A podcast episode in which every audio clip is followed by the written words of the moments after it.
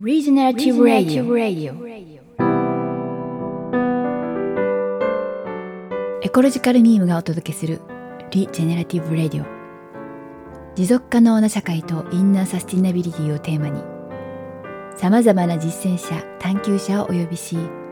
人が地球や他の生命とともに繁栄していく Regeneration の時代における個人の生き方やビジネス社会の在り方を探っていきます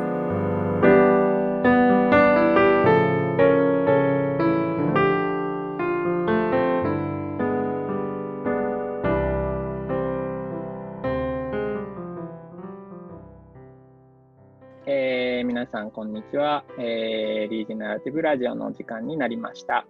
えー、コロジカルミームの小林です。で、えー今回はですね、まあ、第、えー6弾、もう早くも第6弾になったんですけども、えーインナーネイチャー、演技、環境哲学という、まあ、あのテーマでですね、えー千葉で農園をやられている斉藤遥さん、まあ、あの春さんと、えーお呼びをさせていただいてますけれども、えー、春さんをゲストにお招きしてお届けしていきたいと思います。で、えー聞き手にはですね、私、小林と、あと、えー今回はですね、えー富田弥生さん。と、えーご一緒にあのお話ししていけたらと思います。弥生さん、どうぞよろしくお願いします。よろしくお願いします。はい。で、弥生さんとはですね、まあ、あの、エコロジカルミームで、えーやっている、まあ、あの、 Journey of Regeneration っていう、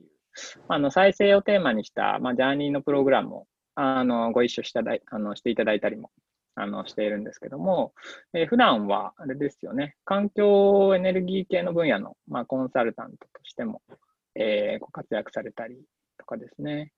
えーあとは、あれですね、僕も、あの、今日、先ほど、えー知ったんですけども、えー大学時代は、あれですかね、京都大学院で農学系の研究をされてらっしゃったんですか？そうですね、微生物の発酵系の研究室におりまして、土を掘り返して微生物を。なんか、土、あのうーん結構微生物ってこう殺すっていうようなのが結構 多いところがあるんですけどそうじゃなくてこう発酵っていったところで有用な菌を探そうっていうようなことを研究しているところだったんですけど私自身はプラスチックの元になるモノマを作る微生物をずっと探してました2年間かけて。プラスチック。へなんでバイオプラスチックを作ってくれる微生物を探しているような研究をしてました。ーああ、そうなんですね。なんか最近だとね、結構そのプラスチックを分解する微生物が現れ始めて、うん結構ね、その研究も、まあ、あの、進んでたりもしますけど、あーそうなんですね。うんまあまさにね、あの発酵と腐敗の話とかもそうですし、微生物っていうのは、ね、今日のテーマともなんかすごくつながっていきそうなあの感じがして、楽しみです。ね、うん八重さんの話もちょっと伺っていけたらと思います。はい、それでは、えー本日のゲストの、えー、斉藤遥さん、春さんをお呼びしたいと思います。春さん、よろしくお願いします。はい、よろしくお願いします。はい、よろしくお願いします。はい。で、えっと、はるさんはですね、まあ、あの、千葉で、まあ、農園をやられて、えーいらっしゃって、で、まあ、あの、畑もね、もちろん畑やられてらっしゃるんですけども、まあ、と同時に木こりであったり、まあ、漁師でもあり、で、まあ、あの、森作りとか土作りはもちろんやられてて、で、まあ、醤油あとは醤油とか味噌とか、あとはぬか床と作りとかですね。僕もあの、ぬか床をやってまして、あの、春さんにいろいろ教えていただいたりもしてるんですけど、まあ、あの、やったりとか、あとは何ですかね、なんかバイオトイレ作られたりとか、あ、ねそうです、なんか最近だとアースオーブンとかもなんかはいはい。作られたりして、まあうん、であとはね、イノシシ解体のね、ワークショップしたりとか、まあ、何やってるんだか、ちょっと、あの、こうね、そう、こう、既存の枠組みをこう悠々と超えていくような、なんか、あの方なんですけども、まあ結構その微生物とか、まあ自然のこの複雑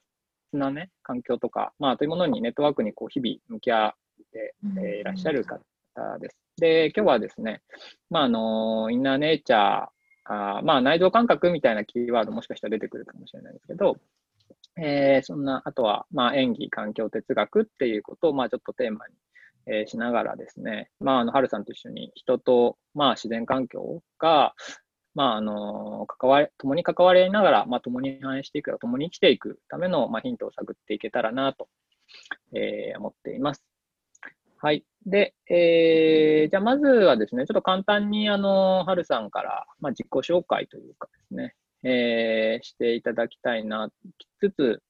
まあ、あとは、なんていうんですかね、はるさんが、なんかど、どどんな今、暮らしをしてるのかみたいな、あのところからお伺いしていければなと思います。あのね、まあ、秋分に入って、ね、秋もだいぶね、深まって、あの、来ましたけれども、まあ、ど、どんな一日っていうかね、まあ、どんな暮らしを今しているのか、まあ、そんなことも含めて、ちょっと、そんなとこからお伺いしていければと思います。はい。はい、ありがとうございます。えっ、と、今ね、ご紹介いただいたものとほとんど変わらないですけど、まあ、農業を千葉でやってて、で、まあ、そうですね、ここ最近のと暮らし方みたいなところで言うと、ちょうど春分に入って、あの、味噌を、春に仕込む味噌を開けまして、それがすごい美味しかったっていう、あのなんて言うんでしょうね。これ、毎年開けるんですけど、毎年やっぱり香りとか味が感動するんですよ。で、まあそんなに農業ね、儲かる商売でもないんですけど、この1年分の味噌があるっていう、大体どれぐらいだろうな。えっと、多分100キロはいかないですけど、4、50キロこの味噌が自分の手元にあるっていうこの財宝感。お宝感に浸っている1週間を過ごしてますね。この瞬間。ああ、いいですね。いやもう。毎年毎年作ってて、毎回毎回そのね、感動するっていうのはなんかいいですよね。どそうですねどんな感じなんですか？やっぱりあうのん。作る時のあの今年は仕込む時にこれをしようとかあの材料を少し変えたりなんかどっかのおばあちゃんから聞いたこれがいいらしいよみたいな情報を取ってきて、ちょっとアップデートしてるんですよ。でこの今年は3つぐらい3種類そのなんかブレンドを変えて作ったりとかしてるんでもうなんて言うんでしょうね。あのその作ってる時のみんなのワイワイとかあの子供とかもやっぱ参加してくれてるんであのその時の雰囲気が蘇ってくる。その毎年。だからうん。香りとか味が厳密にどこがどう違うって言われたら全然わかんないんですけどわかんないっていうかなんか表現できないんですけどただなんか喜びは本当に年々なんか増していくっていうか去年よりあこうかもとかあやっぱり今年なんかこうだったからこうかなみたいな知識も増えたりうん。あのすごいだから食べることにストーリー自分の手のひらというか触れてる感覚の物語っていうのがこう中に入ってるんで開けた時にそれがこう玉手箱みたいになってるって感じですよね。ああ、いいですね。でもなんかちょっとね、状況違いますけど、ぬか床のね、あの、蓋を開けた時もちょっと同じか、玉手箱開ける感覚ってなんかちょっとわかりますね。なんか結構最近、こう、なんだろうな、あんまり普段入れない野菜とか、なんかこれぬか床に入れてみたらどうかな、みたいなのをこうちょっと。ね、入れてみたりするのは結構楽しいんですけど、あれどうなったかなみたいな、こう、ちょっと宝箱開けるんですけど、なんかぬか床を、あの、微生物たちとね、元気にやってるかなみたいな、そういう感覚はなんかね、ぬか床やり始めてすごいなんかありますね。そうですね。なんかあの要するに世に売ってるつけだれとかって安定して同じ味のものがまあできるんですけど、ぬか床ってやっぱり自分の体調とか混ぜる人のコンディションを反映するし、季節を反映する味になるんで、なんか楽しみなんですよね。どういう味になってるのかなみたいな。なんかあのね、手に入れたと、手を入れた時のあの感じがね、結構やっぱ日によっても違うし、多分僕の状況によっても多分違うんですよね、多分それって。そうなんかそういうのが結構ね、楽しいっていうのはなんかありますね。うんはい。まあそんなあの秋の入り口のまあ、農園生活なんですけど、あとはもう本当に今、種まきのシーズンなんで、ちょうどさっき、えっ、と、キャベツとかの定食、まあ、定食ってあの植えるってことなんですけど、まあ、苗をあの植えたりとか、あと大根の種まきをしたりとか、あの、そういうシーズンなんで、結構種まき、定食が多いですかね。あと、先週は、あの、バイオトイレがついに完成して、はい。あの、そういう、で本当実りの多い、明日は、えっ、と、栗拾いに行ってます、漁師さんと。なので、もねう、定番じゃど定番なんですけど、本当、実りの秋というか、仕事の方も、はい、実りの秋って感じですね。うん。僕も、あの、実は、おとといかな？おとといまで、あの、出張で、あの、長野のあの野尻湖の方にちょっと行ってたんですけど、もうね、本当にその、土地の実とかすっごい大きいのとか落ちて、ダーッと落ちてて、くくるみとか、なんかそういうのが、なんかもうすでにね、なんか結構出てて、ああ、そういう時期だなぁなんて思ってたんですけど、ちなみにそのさっきのバイオトイレ、ちょっと、あはい。あの気気になっちゃったんで聞くんですけど、なんかバイオ太トイレとかもつけられてましたよね。あそうですね。あそうそう。どうんどういう感じのものをどういうふうに作られてるんですか？あはい。えっ、と、一応私の農園自体もトイレあるんですけど、それはもう6年ぐらい前に、あの、一回作ってて、今回はなんか、あの、千葉市、千葉県の千葉市の塩梅農園さんっていう友達のあの農園さんから依頼受けて、まあ、バイオトイレ作りますっていう話だったんですよね。なんかあの収穫体験とか、やっぱり今農家さんも結構いろいろあの人を農園に入れてこうみたいなあの考えの方が増えてきてて、であのそこに、まあ、バイオトイレというを作ってほしいということだったんですけど、できるだけまあ、あの負荷が少ない、まあ、もともと農地ってやっぱりあの水道とか通ってないんですよ。なので、もう、あのあと電線もないっていうのが、まあ、通常なんで、うん。基本的にはもうオフグリッドで、えーまあ、水は薄い、まあ、雨水を使うっていうことと、あと、電気も、まあ、できるだけ引きたくないってことだったので、まあ、それで、まあ、太陽光を使ったものにしてて、で、バイオトイレなんですけど、うちは、あの、えっ、とですね、まあ、皆さん、バイオトイレって聞くと、あの後期発酵って言って、えーとよくあるのがもみ殻とその糞尿を混ぜてみたいなうん。形のものが多いんですけど、えっ、と、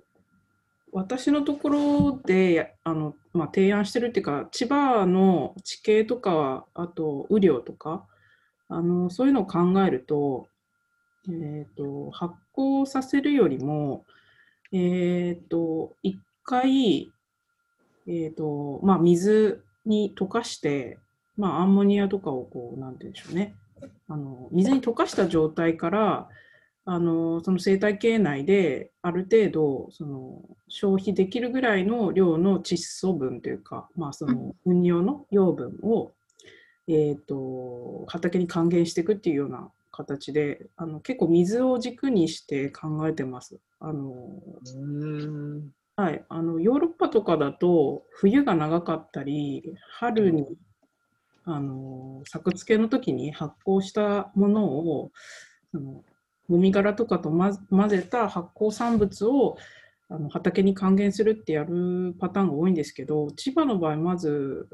冬も結構気温が高いっていうことで、まあ、その発酵タイプのシステムよりはあのまあ、水を使った方が、あのうまく処理できるなっていうのでやってますね。ちょっとマニアックな話になっちゃうね。いやいやはいなんかやっぱり、その、なんだろうな、バイオトイレ、まあ一つとっても、なんていうか、こう、絶対的な、なんかね、やり方が、正しさがあるという、やっぱその土地土地とか、その地形とか、やっぱりそういうものに、なんていうか、まあ、ある意味、自然とその関わる営みをしている以上、そこって、なんか必然というか、やっぱりそことつながっていくきますよね、やっぱりね。でそういうのなんかすごくハルさんって大事にされてるなっていう印象ね。うん、まあ、そうですね。もともと私も大学の時土の、まあ、土の勉強してて、ちょうど専門があのベトナムだったんですけど、あの千葉とベトナムそっくりの地形なんですよね。あの形成された年代とか同じなんで、あの千葉の美地形って大体はこうなんですかね起伏が繰り返していく山ちょっと小山と谷が繰り返していく地形なんですけど、うん、なのでもう本当トイレを丘に設置してで大体水田が下にあのなんていうんですかね、流路の先に水田があるっていうあの地形が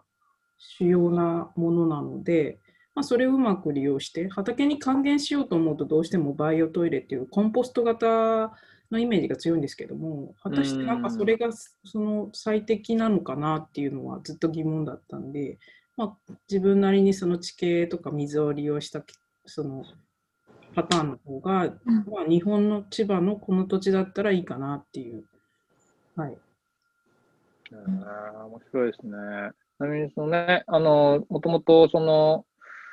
あの、なんていうかな、その農業を、まあ、農園をやられる前ですかね、まあ、ある意味、もともと土の研究されてらっしゃって、結構世界となんか日本の土を巡って、土を掘りまくってたっていう、多分この辺、弥生さんとも多分つながっていくんじゃないかなと思うんですけど、あそうですね、なんかそのあたりど、どんなことをされてたことか、うん、かよければ、えー、うん、伺いたいですけど。えー、大学時代は、まあ、土の研究してて、あの個人レベルでもあの土を掘りに行ったりとかしてたんで、まあ、海外、メインはベトナムで、それ以外だと、まあ、タイの塩が噴き出ちゃう土地とか、あと、まあ、カリフォルニアと、あと中国にも行ったのかな。うん、あのまあ、そこら辺をちょっとポツポツと行きながら研究しつつ、日本の国内のその生産者さんのところにもちょっと足を運びつつで、まあ、多分ちょっと私、正式なカウントわからないんですけど、多分200以上は確実に掘ってる感じですね。だから、あの土を掘ると大体、あのその土地の履歴とかがなんとなく分かってくるっていうか、感じにはなってますね。すごいな、200以上。弥生さんとか、どうですか？別に数で競う必要ない そういうあれじゃないですけど、結構土弥生さんも掘ってたんですか？とか。土は掘ってましたけど、どれぐらいの規模かわかんない。私はスパチュラで、スパチュラ、小さいスプーンみたいなので、こういっぱい取って、1回に30個ぐらい検体取ってっていうのをやってたんで、はいはい、同じぐらい取ってるかもしれないですね。そうですね。なんか、多分穴1メーターぐらいのやつをガチで掘るって、結構なりますよね。はい。あのー、規模が全然違うと思うがら聞いてなんか、はるさんがこう土に惹かれてしまったというか、土と出会ってしまったなんかなんかね、はい、体験みたいなものってあったんですか？なんか。そうですね。つながっていってしまった。はい。大学入ってから、まあ、農学系だったんで、別に最初からそれを目指してたわけじゃないんですけど、うん、あのちょうど大学であの土壌学会っていうのがあの開かれてて、でそこの学会で販売されてたあの世界の土壌っていうその土のグラビア誌みたいなのがあるんですよ。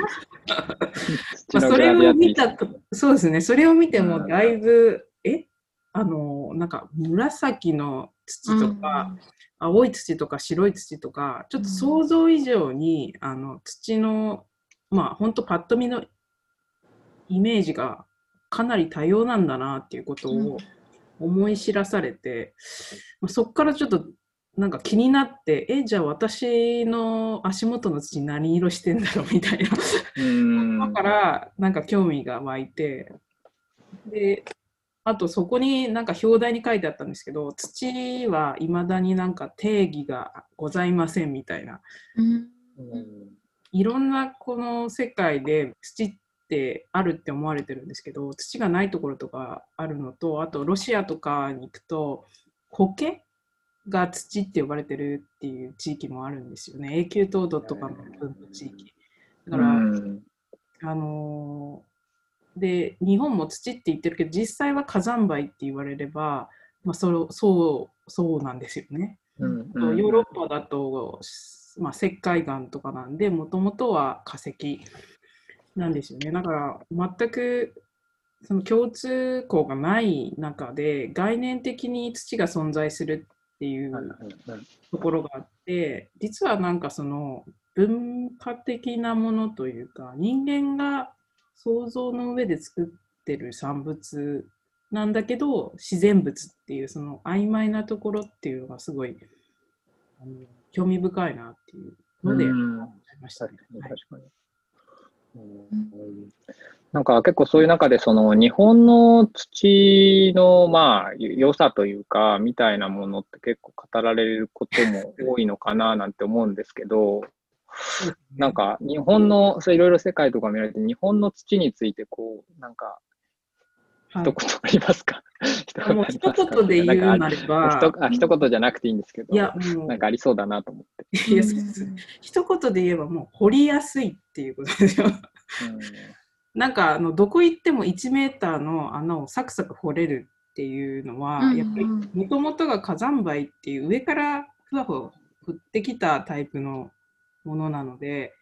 えーだからシャベルで全然掘れるんですけどうん。海外とか行くとあのただの岩が表面がちょっと崩れましたぐらいの土地とか、まあ、中国とかカリフォルニアとかそうですけどあと河川がかなり広大でゆっくりとした河川が多いので日本に比べるともともと火山国の日本ってすごくこう軽あの丘陵なんですよね。なので川がうん。勢いよくいろんな、あの大きなものを運べる力を持ってるんでなのであの比較的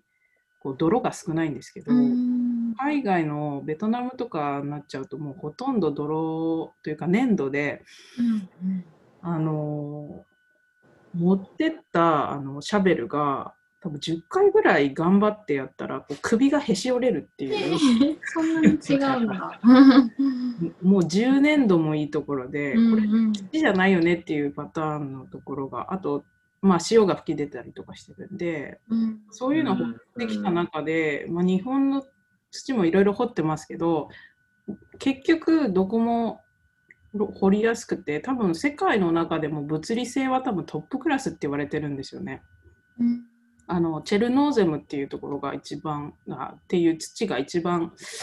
あの良くだって言われてるんですけど物理性だけで言ったら多分チェルノーゼムとトントンぐらいの あのところなのででかつミネラルも多いしあの物理性っていうのは、その物性としてってことですあかそうですね。あちょっと分かりづらいですね。なんか要するに物理性っていうのは水はけとかはい、うんうんうん。あと硬さ、まあ、単純に硬さとかその、うんうんうん。ドロドロかどうかとか、まあそういう、うんなんうん。まあ、土の物質的な側面ってことですよね、その土自あ体。良い悪いはやっぱり植物が育ちやすい育ちにくいとかっていうところになるんですそうですね。かだから物理性がいいっていうと水はけが良くて、でも、あの水持ちもある程度あるよっていうような